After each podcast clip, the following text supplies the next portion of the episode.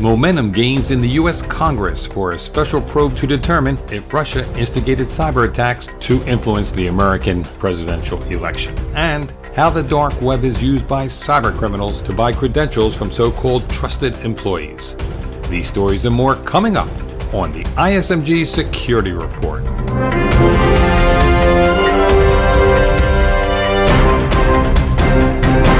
Hello, I'm Eric Chabrow. We start off today's security report with a bipartisan group of lawmakers calling on the U.S. Senate to create a select committee to investigate breaches in which the Kremlin is accused of influencing the American presidential election. Momentum for a special congressional committee to investigate the hacks picked up late last week when President Barack Obama, at a press conference, where he all but accused Russian President Vladimir Putin of instigating the cyber attack on Democratic Party computers as a way to sway the vote.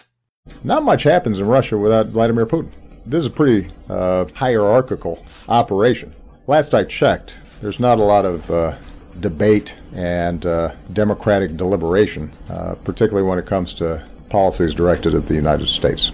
We have said, and I will confirm that uh, this happened at the highest levels of the Russian government, and I will let you make that determination as to whether there are high level Russian officials who go off rogue and decide to tamper with uh, uh, the U.S. election process without Vladimir Putin knowing about it. Leading the call over the weekend among senators for a select committee were Arizona Republican John McCain and the incoming Democratic leader Chuck Schumer of New York. Here's McCain speaking this weekend on CNN. We need a select committee. We need to get to the bottom of this. We need to find out exactly what was done. There's no doubt they were interfering. In his press conference, Obama pledged to retaliate against the Russians for trying to influence the election through the breaches. But Obama didn't say when or how and added that the U.S. response might not be made public. Any response won't be easy. Robert Gates is a former defense secretary and CIA director who served both Presidents Bush's and Obama. He spoke on NBC's Meet the Press. The question of retaliation is a difficult one because do you retaliate economically? Do you retaliate in kind with cyber? Do you retaliate in some way militarily? This is going to be a tough problem for the new president to deal with in terms of how do you put the Russians on notice that this kind of uh, behavior is unacceptable. Cyber may not be the best way to go because once you get into that kind of an escalation, we're in truth more vulnerable than they are. Politically, a response to the attacks is complicated. President elect Donald Trump says he doesn't buy into the U.S. intelligence community's assessment that Russia was behind the hacks. And on several occasions, he said that the accusations against the Russians were politically motivated by his opponents. Stay tuned. The dark web, like the cloud, isn't a real place, but technology. In reality, the dark web is a collection of thousands of websites that use anonymity tools to hide their IP addresses and it's a place where criminals exchange credentials with what many organizations consider trusted employees. ISMG fraud expert Tracy Kitten explains. Researchers at Carnegie Mellon's CERT Insider Threat Center have documented instances of unintentional insider threats that have led to ransomware attacks. In these situations, criminals launch phishing attacks against a user, gaining access to the user's credentials. Employing those credentials, criminals hack the system and insert ransomware malware. Michael Theis is a chief counterintelligence expert at the CERT Insider Threat Center. And he says one way to stop this type of ransomware attack is for organizations to provide employees with better cybersecurity awareness training. Also, organizations should set up their IT systems correctly so that folks can't do stuff, as Theis says, without the super user type permissions. It won't stop all ransomware when they're clicking on things, but it will in fact help in some ways. But not all criminals are getting employees' credentials by hacking the system or by installing malware. The dark web is a place where criminals and willing insiders meet to exchange credentials. Theis explains that criminals have been able to reach out to insiders. Purposely to either buy their credentials or login credentials or to get them to sell intellectual property to the dark web. On the other side, we've seen insiders looking for extra money going to the dark web, looking to sell their credentials, their login credentials. Ransomware usually involves the criminal locking up a system through encryption and then demanding money to decrypt the information. But Theis says researchers have discovered a new type of ransomware attack that's not designed to extort money, but to steal intellectual property.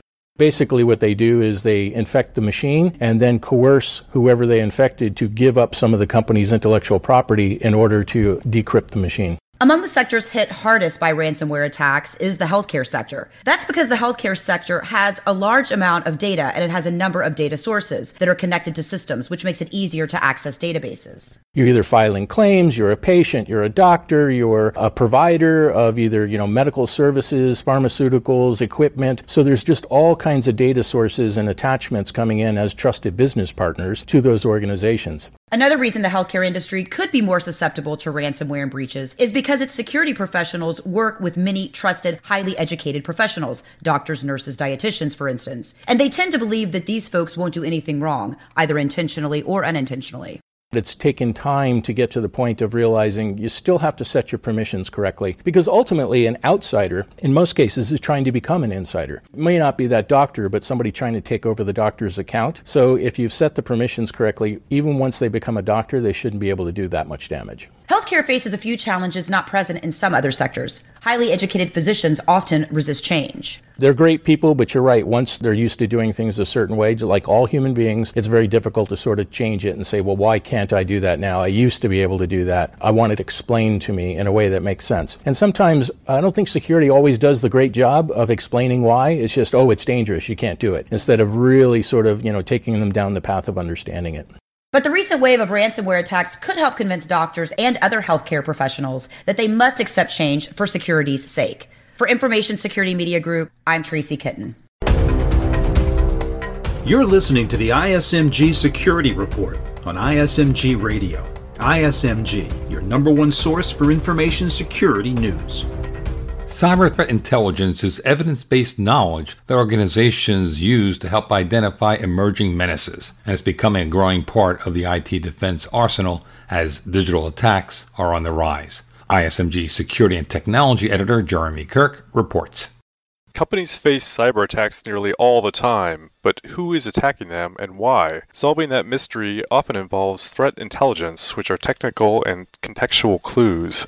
John Watters is the founder of iSIGHT Partners, a threat intelligence company, which is now part of FireEye. He says that companies use threat intelligence to figure out what threats to focus on. They've gained visibility to their environment through all the various technologies and analytical tools that they've purchased. That's created this flood of alerts, and what their objective is is to try to find those alerts that present the biggest risk to their enterprise or their government agency. Analyzing the threat intelligence helps companies sort out which problems to prioritize. At that point, administrators can figure out how to react and defend. John Watters. Uh, we don't have one customer that has more people deal with alerts than they do alerts. So they're dealt with the economic reality of scarce resources, and they have to apply those scarce resources in a way that makes the most business sense for their firm. In order to do that, they first think, okay, that intel suggests to me that alert one is a heck of a lot more risk to my organization than alert two. So I'm going to focus on that. Do you need to know the actual identities of those attacking you? For most organizations, it doesn't matter. Attribution is often irrelevant. What companies want to know is what the hackers want, which allows them to focus defensive resources. But attribution does matter to governments. If you think of the government's knowledge, they would say, okay, that persona is conducting this illegal activity against our commercial or critical infrastructure. I need to go figure out who that guy is and see how we can apply you know, law enforcement pressure to try to keep that from happening, and or political pressure if it's connected to nation states. Watters says that there are only a small number of actors where iSIGHT figures out true identity, but it's largely irrelevant to their business. We're not in the investigation business, we're not in the law enforcement business. So there's no real return on investment for us. For Information Security Media Group, I'm Jeremy Kirk. Finally, one of the Obama administration's public faces on cybersecurity matters is stepping down. Andy Ozment serves as the Department of Homeland Security's Assistant Secretary for Cybersecurity and Communications, and according to published reports, he'll leave his post on January 7th. As a political appointment, he was likely to resign weeks later anyway with the change of administrations. Ozment leads DHS's cybersecurity incident response team. He also is a big advocate of cybersecurity threat information sharing between the government and the private sector. Here's Ozment speaking earlier this year about sharing threat data captured by the government's Einstein intrusion prevention system. As we discover threats ourselves with Einstein, we will not be classifying that. We'll learn about something a bad guy is doing. We'll see a computer acting oddly. We'll find out it's been taken over by a bad guy. We'll figure out what the tools look like, and then we'll share that out in private. That's the ISMG Security Report. Our theme is by Ithaca Audio. I'm Eric Chabrow. Catch you next time.